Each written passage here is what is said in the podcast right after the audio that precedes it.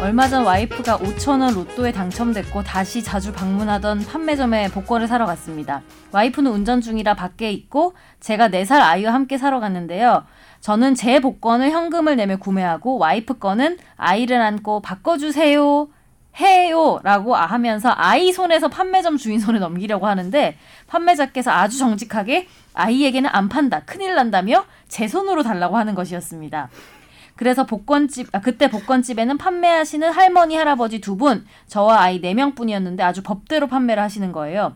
아이는 복권이 뭔지도 모르지만 물건 살 때 카드를 자기가 주겠다, 자기가 내겠다 하면서 한 번씩 아이 손을 통해 결제를 하는 경우가 많았고 그날도 때를 쓰면 직접 하고 싶어 한 건데 별로 기분 좋지 않게 나오게 됐습니다. 되게 무한했을 것 같아요. 그러니까 아이님께서 기분 좋지 않게 나왔어요. 그치? 아니 아빠도 뭐 19세 미만의 복권 판매는 불법인 건 아는데 보호자가 동반됐고 아무도 보는 사람도 없었는데 이런 경우도 처벌의 사유가 될 수 있을까요? 그날 저의 손을 탄 와이프의 복권은 꽝이었어요. 먼저 여기서 복권 사보신 분들 있어요? 저요 로또 나도 사봤죠. 응, 음. 어, 몇 자주 번씩 사요? 자주 나이 좀몇 번씩 사죠. 이상민 변호사. 저는 안 삽니다. 그 돈이 주식을 사야죠. 정 변호사. 나는 뭐 아주 가끔 1년에 한 번이나 살까 아. 말까. 저는 한 번도 안 사봤는데 음. 보면 주위에서 보면 잔돈을 바꿀 때 통상전 옛날에 껌을 샀는데 제 친구들 항상 복권을 사더라고요. 음. 어, 잔돈 현금 용으로. 결제만도 되니까. 어, 그럴 수 있겠네. 뭐 근데 여기서 있는 분들 중에 가장 자주 산 게 김선재 아나운서 같은데 그런가 보다. 진짜? 그나 그 당첨된 중에는 적 그나마 당 저도 근데 이게 항상 그 어떤 도박의 음. 어떤 메커니즘 있잖아요. 5천 원이 당첨이 돼요. 잘 보통은 원래 한 번 살 때 얼마나 주고 사는 5천 원. 아 그래요? 그래서 음. 그건 똥돈이네. 5천 원을 다시 재투자함으로써 망하죠. 그렇죠. 보통 그렇게 하죠. 제로가 되죠 그렇게. 그 이상은 당첨이 된 적이 없어요? 없어요. 그래서 안 해요. 어. 이정 변호사님은 본인이 그냥 공짜로 얻은 것 중에 제일 비싼 게 뭐예요? 그러니까 제가 훔쳤다고 생각하시는 거죠. 도벽 아, 있어요. 갑자기 왜 그러세요? 아니 그냥 뭐 아, 경품이든 뭐든. 전 그런 거 잘 안 돼요. 음, 거의 뭐 안 된다고 보시면 돼요. 근데 네, 저는 그런 거면 잘 돼요. 경품. 뭐 됐는데. 저희 아나운서 팀 송년회 하면은 거의 1등은 제가 뭐 타봤어요? 주유권을 어마어마한 금액대의 주유권을 가져가 봤고 거의 어, 주유소를 어. 차릴 정도였나요? 10만 원이다. 비밀이에요. 그리고 장난 아니다. 나 좀 줘요. 그러면. 스키 리프트권 아, 이런 것도 그거. 가져와 봤고 와. 그 갤럭시 빔 레이저 빔 1등 상품 그것도 당첨된 적 있어요. 쩐다. 오. 오. 네. 이정민 변호사님은요? 저야 뭐 스포츠 토토 복권 안 산다며요. 소주도 사는 거. 얼마 됐는데요? 토토 제일 뭐 많이 들때몇 몇십 배 되죠. 그거는 진짜? 예. 몇십 배 되고 물론 그만큼 이제 일처 그만큼 음. 했을 때는 맞아. 나도 잘하는 거 있다. 어떤 걸 나 돌잔치 퀴즈는 잘 맞춰요.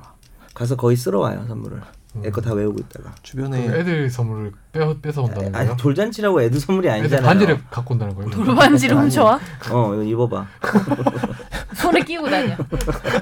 새끼 손가락에 다 이건 아, 끼우고 지금 다녀. 그 반지 그 반지예요? 여러분 이 사람 답해줘야 돼요. 어, 그래요. 음. 정치자. 네. 형, 형 친구들 어떨 것 손자- 같아요? 손자가 이거는 이제 당연히 부모랑 동반했다면 불법은 아니겠죠? 네. 네, 그것도 맞고 어떻게 보면 부모가 동반의 문제가 아니라 이 아무 이건 이럴 때는 민법이나 이런 법에서 얘를 그냥 사람을 안 봐요. 그러니까 도구. 얘는 그냥 도구로 도구. 보는 거죠. 이 아이의 손을 빌린 거지. 이건 이 아버지가 하는 행위이기 때문에 어, 이 노 부부께서 네. 복권 파는 노 부부께서 어, 에바 하셨다. 뭐 이런 이렇게까지 할 필요는 없죠. 네. 음.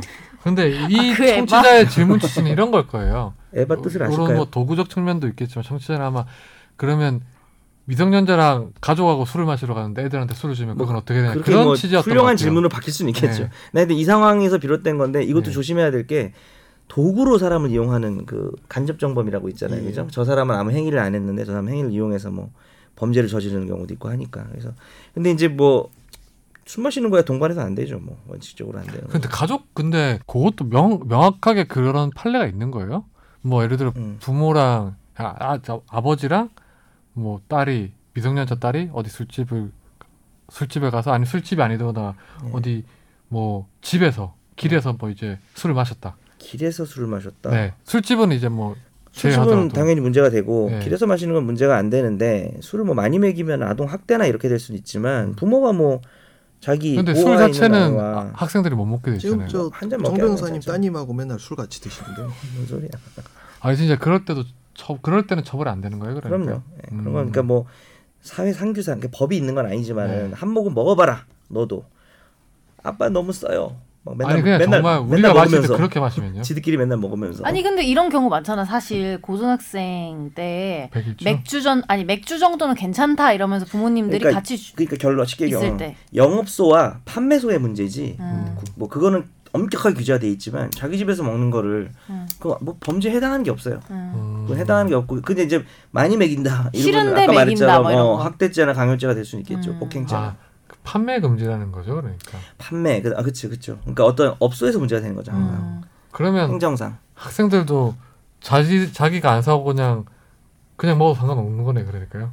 그- 그건 아니죠. 그 남을 통해 아 그러니까 남을 통해서 사는 것 자체가 일단 문제가 되는 그러니까 자기가 거고. 산 게 아니라 어디서 뭐 떨어져 있는 거 주웠다 이렇게 가지고. 옛날에 뭐 그런 부탁 안 받아보셨어요? 담배 좀 사다 달라 애들이. 음. 담배 셔틀. 근데 애들이 먹는 거를 사실은 직업이 뭐 담배 뭐 셔틀. 규제하고 뭐 이렇게 선도하긴 하지만은 네. 애들이 술을 먹었다고 해서 범죄자가 되진 않죠. 음, 너 일로 와봐 벌금 내. 음, 뭐 이렇게 되진 않죠. 그렇죠. 음. 많이 그렇네요. 드세요 많이. 뭐 많이 여기서 드세요. 학생은 음. 없으니까. 권장하는 건 좀 그렇지 않아요? 아, 그건 아니고요. 술 많이 드시고. 예. 다 아니면 먹잖아요. 근데 어차피 뭐- 먹지 말라 그래도. 프랑스 이런 데서는 애들 어릴 때부터 막 와인 마시잖아요. 아 그런가? 그러니까. 가족끼리. 아 그 소화제 용도로 마신다는 거요? 아니 아니 그냥 이렇게 음? 네. 분위기죠 와인은. 권지훈 기자도 뭐 어릴 때부터 문배주를 그렇게 먹었다고 그러더라고요. 문배- 문배주. 문배주요? 문배주 마셔보셨어요? 아, 예, 저 먹어봤죠. 최근에 마셔봤거든요. 괜찮아요? 아 독같은데요? 음, 아, 독해요. 문배주. 엄청 독하더라고요. 정 변호사님은 네, 아니에요, 됐어요. 네. 이정 변호사님 되게 잘생겼다고 원래 했는데 아니면 댓글 뭐. 네.